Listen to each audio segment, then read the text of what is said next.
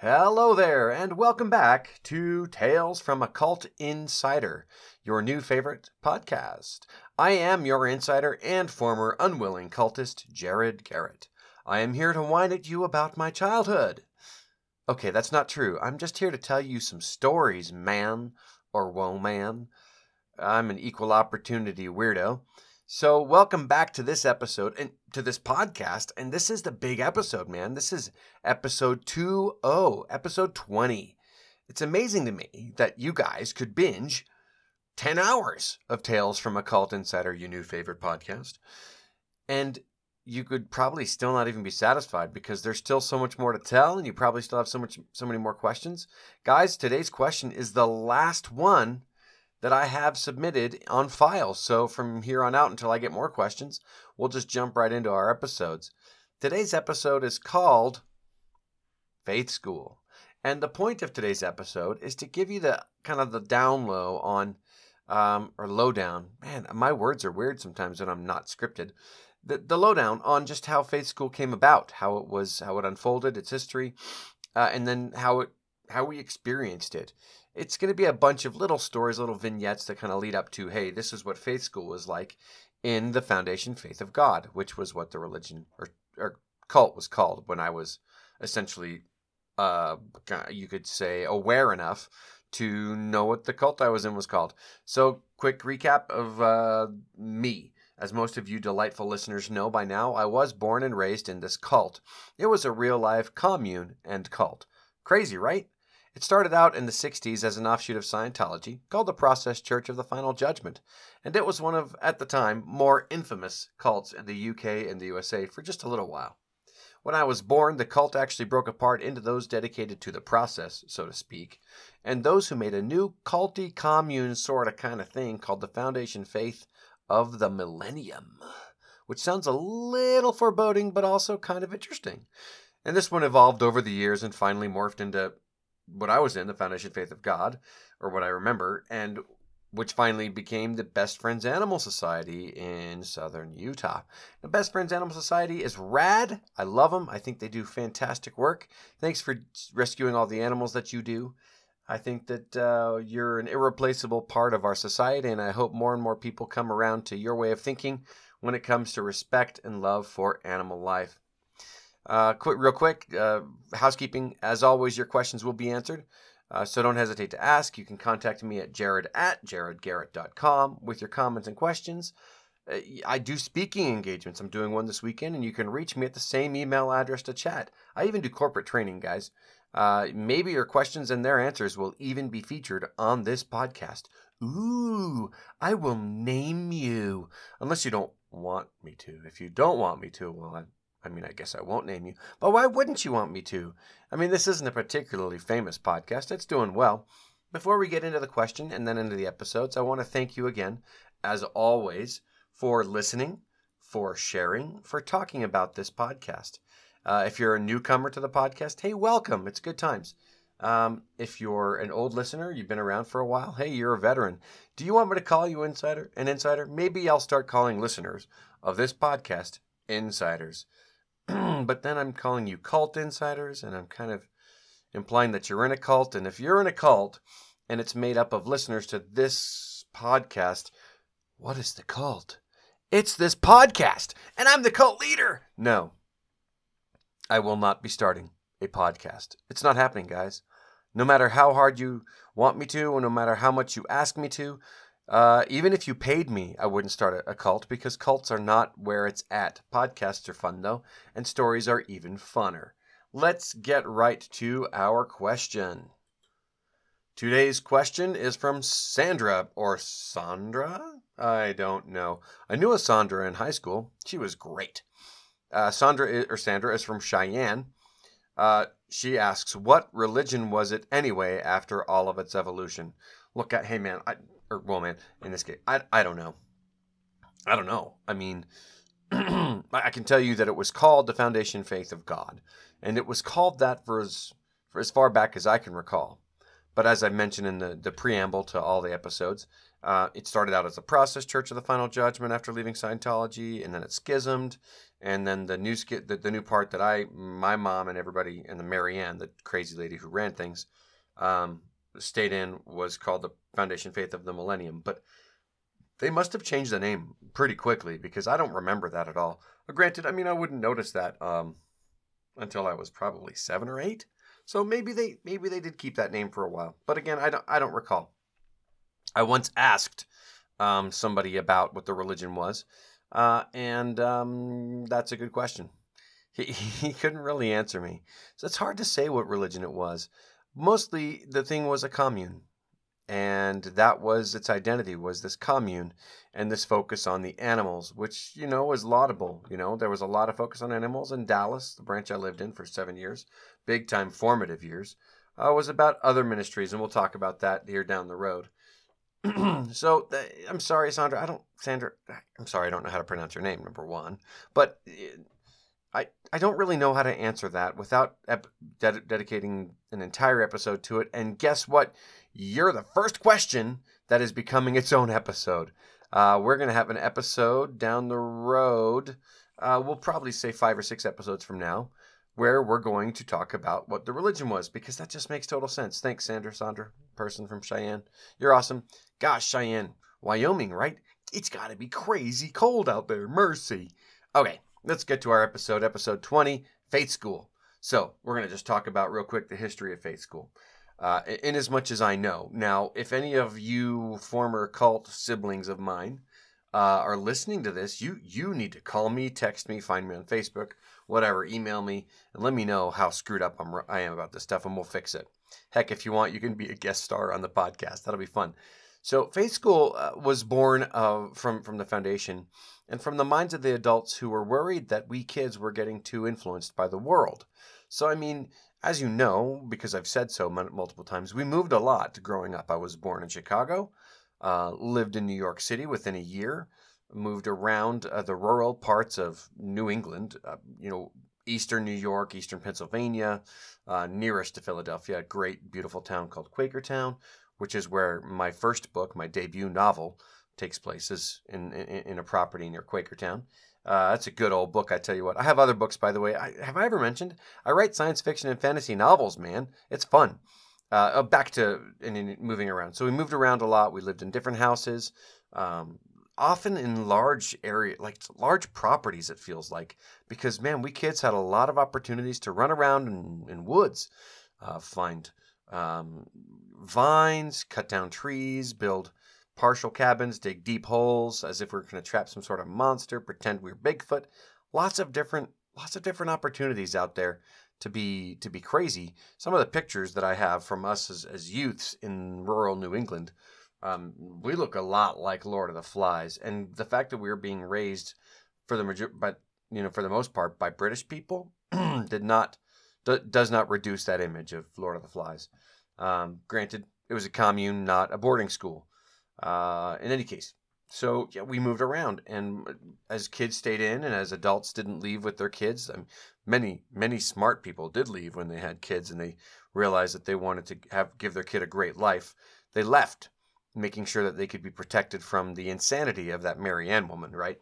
Um, but many stayed, uh, resulting in about 30 of us being raised for the most majority of our life in the foundation faith of God, the actual the cult that I grew up in. Um, and uh, but but we were shuffled around a lot, and I'm not entirely certain of why we were shuffled around so much. We talked about that in the you know did we not have rent episode, but um, we did move, and so I did go to multiple different schools growing up. I spent uh, time in in elementary schools in Pennsylvania, uh, New York, Dallas, and Denver, um, just a lot, and then finally back to you know as, as I was um, in, entering fifth grade, we talked about this in Dallas Angry Beans, one of my most popular episodes. Uh, ter- torn out of fifth grade there in, da- in in Denver to go to faith school in Dallas. So after moving so much, as as the the cult finally settled into several pretty permanent, stable uh, branches uh, in in several locations, including Dallas and Denver, and I believe Las Vegas. I believe those might have been the only three because Las Vegas is what San Antonio was like. The San Antonio branch moved to Vegas, and I think that it stopped there. I think those were the only three branches, and then there was, of course, Faith Canyon, which was the ranch that they originally bought in Arizona, and then they were trying to sell that one for many many years after they bought the one in, in near Kanab, uh, and got gosh, it's got to be something like eighty four or eighty three, like in the early early earlyish eighties there. Uh, and so they, that was it. That's those were the locations that we were at when we got. I didn't need the at. Uh, when we got settled, when the branches settled into place and stuff, things got financially more more uh, copacetic, right? We uh, funders were making pretty good money soliciting the the cash on the streets. Best Friends had started making it um, making its own magazine, which was well done. Matthias, my oldest brother, uh, wound up working on that and doing some pretty innovative, great things with them, making that magazine go and become an actual revenue source, which is really fantastic. Congratulations, Matthias. Um, and uh, so as things got settled, I think they finally realized, you know, we're not supposed to be having our kids be part of the world. We need to be giving them, you know, uh, inputs that will guide them to have a different, more unique, more pure, possibly, uh, headspace about themselves. We want them to be trained and ready to take over um, this cult, but at the same time, we are required by law to teach them. I mean, certainly some of them believed in the education that we needed to get. Uh, but also, law did require that we have some sort of schooling of some kind. And always, as always, as we all know, there's a compulsory schooling law in most states uh, in which either you go to the uh, government school, public schools, uh, or charter schools, which are usually public schools as well, um, or you have to, you know, show proof of homeschool or some other alternative. In any case, uh, and so out of a need to continue to educate us, but out of a desire to remove us from the world which was fallen, impure, full of terrible stuff, they formed Faith School. And Faith School was formed in Dallas. Why Dallas? That's a that's a mighty good question. It might be that it was because it was the most revenue generating branch, that it simply was making the most money, and so it seemed like it had its crap together more than any of the others. I'm not sure why Dallas, but that is my first theory. Another theory is that many of the kids had been in Denver, and those folks were not very good at raising kids um, at all. Remember, I got the crap beaten out of me um, when I was in Denver, uh, not too long before uh, leaving there. So, um, I don't know why Dallas, but it was opened in Dallas, and it was opened probably when I was in third grade uh, just kind of as a soft opening, I guess, or something. They, they opened with the kids that had shown up there. Dallas had become the Children's Center, which is also another episode that we'll talk about down down the road. Um, the Children's Center had originally been in Manhattan, which is where the kids were, but Dallas became where kids were, and that may have been just where the, why they opened it there because that's where kids were winding up. And why were kids winding up there? I don't know. Guys, I think I might be losing my voice. I can definitely make it through this episode. We'll be all right.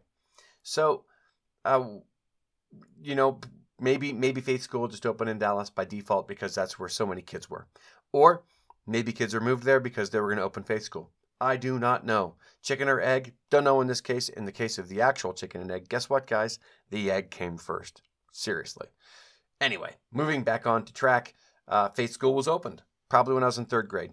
Uh, the kids who were in Dallas started going there. St- we heard about kid, another kid here or there, like in Vegas, going over to Dallas to start going to faith school, or from Denver to go to faith school. And then I was torn out to go to faith school. Uh, and that process continued for another year until all the kids were in Dallas going to faith school if they were old enough. The only kid who wasn't old enough to be going to faith school was my sister, my dear, wonderful, sweet soul sister, Emma. She's one of my very favorite people in this world. I love you, Emma. I doubt you're listening to this because why would you want to relive this stuff? But I love you anyway. Uh, she never was old enough to go to faith school. Lucky her. Faith school wasn't all bad, though. So we kind of have gotten to the point of hey, faith school was established. It was established in Dallas. It was a bit rambly, but maybe you've gotten some fun, fun flavor here. Uh, and so now I want to talk to you a little bit about what our days were like. So, in answer to a possibly unspoken question, was Faith School accredited? Yeah, I, I, hear that it was, at least for its first couple of years. I've heard that that's the case. I don't know if they maintain the accreditation.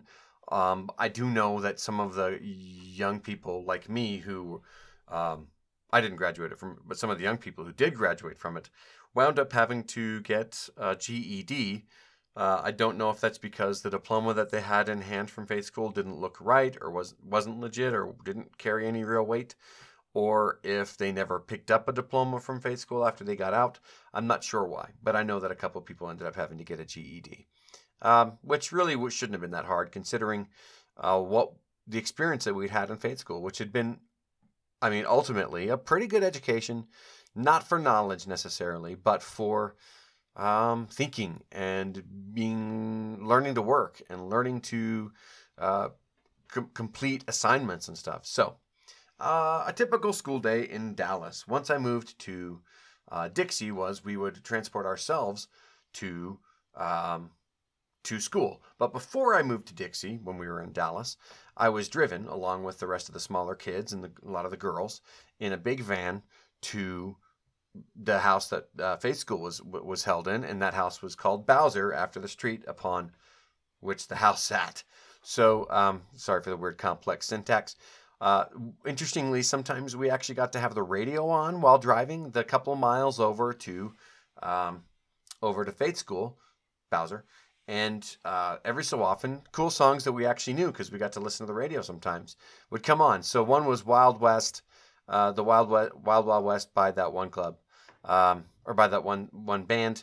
Um, and a fun little uh, ditty or anecdote about that is, uh, you know, the Wild Wild West. You know that song, right? Gimme, gimme Wild West. Gimme, gimme safe sex. Gimme love. Gimme love. Gimme time to give it. We anyway. So uh, she's so mean, but I don't care. That song. Hopefully you know it. Uh, it's called Go West. The band is called Go West. Yeah. When the song would come on, we would all sing along. That's right. We had a raucous fun time. That band would rock, baby. And um, the funniest thing that ever happened that we did in that van was when it was winding up to the whole "Gimme, gimme." Wild West, gimme, gimme safe sex, because of what our perception was about sex. We thought sex was a bad word that shouldn't be heard or said, and so we certainly didn't. We certainly didn't sing it. We uh, would go like this: "Gimme, gimme Wild West, gimme, gimme safe beep." Yep, we would censor it out with our own sounds. What a silly thing we did. My goodness. Okay, so we'd get to school. Uh, if, if you lived in, in Swiss, you would get driven. If you lived in Dixie, you would make your own way there, usually, unless the weather was weird or bad. Um, most of us had bikes. Sometimes I, we had to walk. Um, and in my case, I didn't have a bike and I walked a while sometimes. And the, the walk is, it was like a half mile or so. Uh, it took me about 15 minutes. If I dallied, it took me a little longer. I could get there in 10 minutes if I hurried uh, by walking. Otherwise, the ride was five minutes, a really quick ride. Um, I had a Walkman. I believe I bought it with my own money that I'd gotten over a Christmas and a birthday. And I listened to a lot of Chicago and bad English during those walks and those rides. One of my fa- favorite memories is is, is uh, having left Dixie late uh, and also being one of the key people. So like like I held keys. I needed to get to Bowser really quick so I could open the school. Um, I mean, I was late. I had my Walkman on and um, I had uh, the Starship playing um, on a song on a tape that I had ripped that song uh, Sarah from the radio onto this tape, and Sarah, Sarah, you know that song. I man, I, that song pumped me right up, and I was zooming along, and I came screeching around the corner. Man, I hit that corner great, and I didn't fall or anything. I, I straightened up and kept going, but my Walkman fell off, and so I had to stop really suddenly after a really great, perfect turn right out of the movies, right? I picked up my Walkman, rehooked it back up, started back up, and off we went. Got back to got to school on time and opened up the school. But yeah, the ride there was often quite, quite fun. Uh, often um, it was a race sometimes. Uh, in sometimes it was uh, me and the other boys doing really crazy, stupid things. We would jump off of curbs. We would try to get air going under the approach into like parking lots where there was a bit of a ramp. Um, it was altogether just a good a good time. Um, and then we had to drive up a quick hill. Uh, that was the driveway to the actual House of Bowser. So we'd get there, uh, and then we would organize into our grades after focus class. Um, we the grades were organized just uh, you know the, the, about a group of anywhere from three to six kids who are all around the same age would be in their appropriate grades, but all be in the same class. So I had the same history class as a couple of, of kids in a grade younger, lower than me, and even two grades lower than me in some cases, um, just because it just made most sense. They weren't, they didn't really have a bunch of people who could teach this class. I think we had, well, at its height, four or at the most five, probably just only four, maybe even only three, really. Bridget and David and Jonathan. Um, yeah, teaching teaching classes. Um, and that was that. That's how it went. Jonathan was really smart. Bridget was really smart. David was really smart. Everybody's really smart, but um, not necessarily experts in the field of what they were teaching, which is fine. They had great textbooks, I guess. Um, that's how the grades were organized, uh, and those guys taught the classes. I don't know why they were selected to teach the classes. I would I would posit though that Jonathan probably hated funding and probably wasn't very good at it. Um, he's such a smart man, a bit of an introvert though, uh, and so I'm not sure that he really had the gift for funding for going out and asking for money. Uh, Bridget, I don't think ever had any desire to do that, but she was a sweet lady, uh, a very nice Texan uh, lady, and uh, I still in touch with. I'm still in touch with her. She sends uh, digital advent ca- calendars to my kids every Christmas, which is really sweet of her. Um, hi, Bridget. If you ever listen to this, I doubt you are, but if you are, nothing but good to say about you. Thank you for everything. And then David. David was almost a peer. He was a peer of Daniel, and he taught uh, the the youngest grades. Uh, really good dude, man. Okay, so um, the subjects taught were all that you would expect, right? Math, geometry, um, history, English. Uh, so we do some reading, we do some writing. There wasn't a whole lot of serious writing, though. That I will say. Um, not much in the way of thesis statements or arguments or anything like that. No persuasives, except for one time I did write a persuasive essay about why Jonathan should should give Stephen King a chance. I was probably 15 when I wrote it.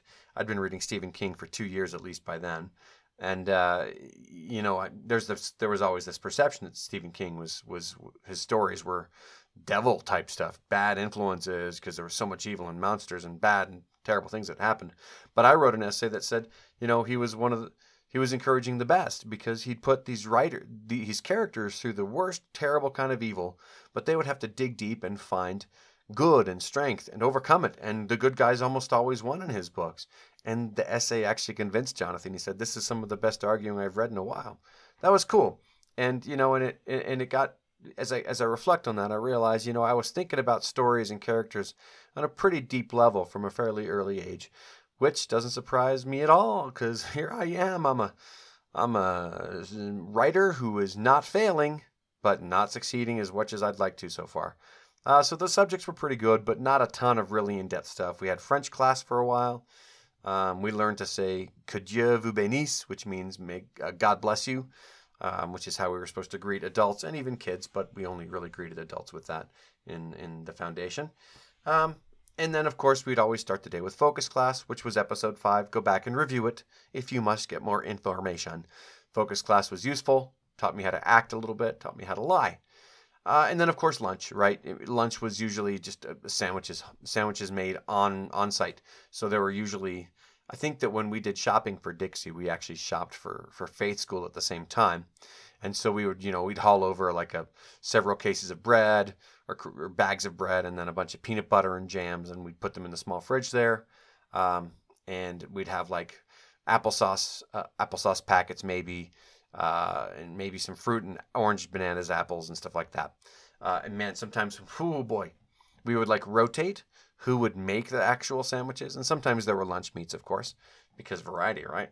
Uh, and we, uh, boy, we could make those sandwiches fast. Like you would, we'd pull the the, the loaf, we'd stick our a hand under the bottom of the of the bread inside the lo- the loaf bag, all the way to the very end, loosen up the bag a little bit, and then we'd pull our hand and arm out, and the whole um, loaf of bread would come out, sliced loaf of bread would come out on our hand. We'd set it down, and then we'd you know make a row of bread on one one row of bread and then just under it on the same flat table another row of bread and just basically wipe a bunch of peanut butter across the top row and a bunch of jam across the bottom row and flip them and we'd have 10 sandwiches in about two minutes. We were fast. We hated the work but we would just do it fast because might as well just get it done so you can get some time to yourself uh, we were also expected to clean up we kept the kitchen clean kept the uh, where we ate lunch clean which was at our desks usually um, did we move to higher grades sure Nobody ever made any kind of deal of it. It was just we would mark it in our own minds. At least in my case, I would just mark it in my own mind. Oh, okay, I'm in sixth grade. Oh, I'm in seventh grade. And uh, to this day, I struggle keeping track of what is middle school and what is high school. And I know it varies in some places too. But yeah, I nah, no deal made of it whatsoever. Um, for me, my biggest um, albatross at faith school was algebra.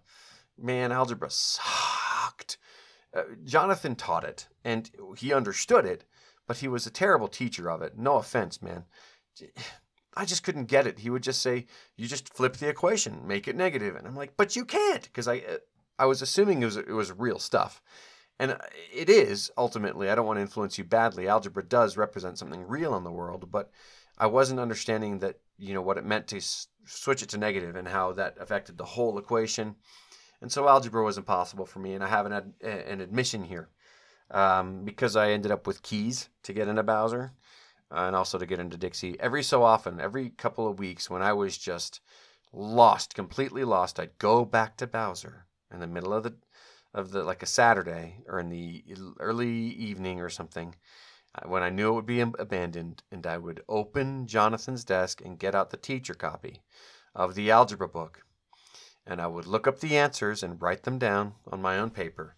Now, to my credit, I would then go back and try to understand it, but I tell you what, man, far too often I just wouldn't understand it.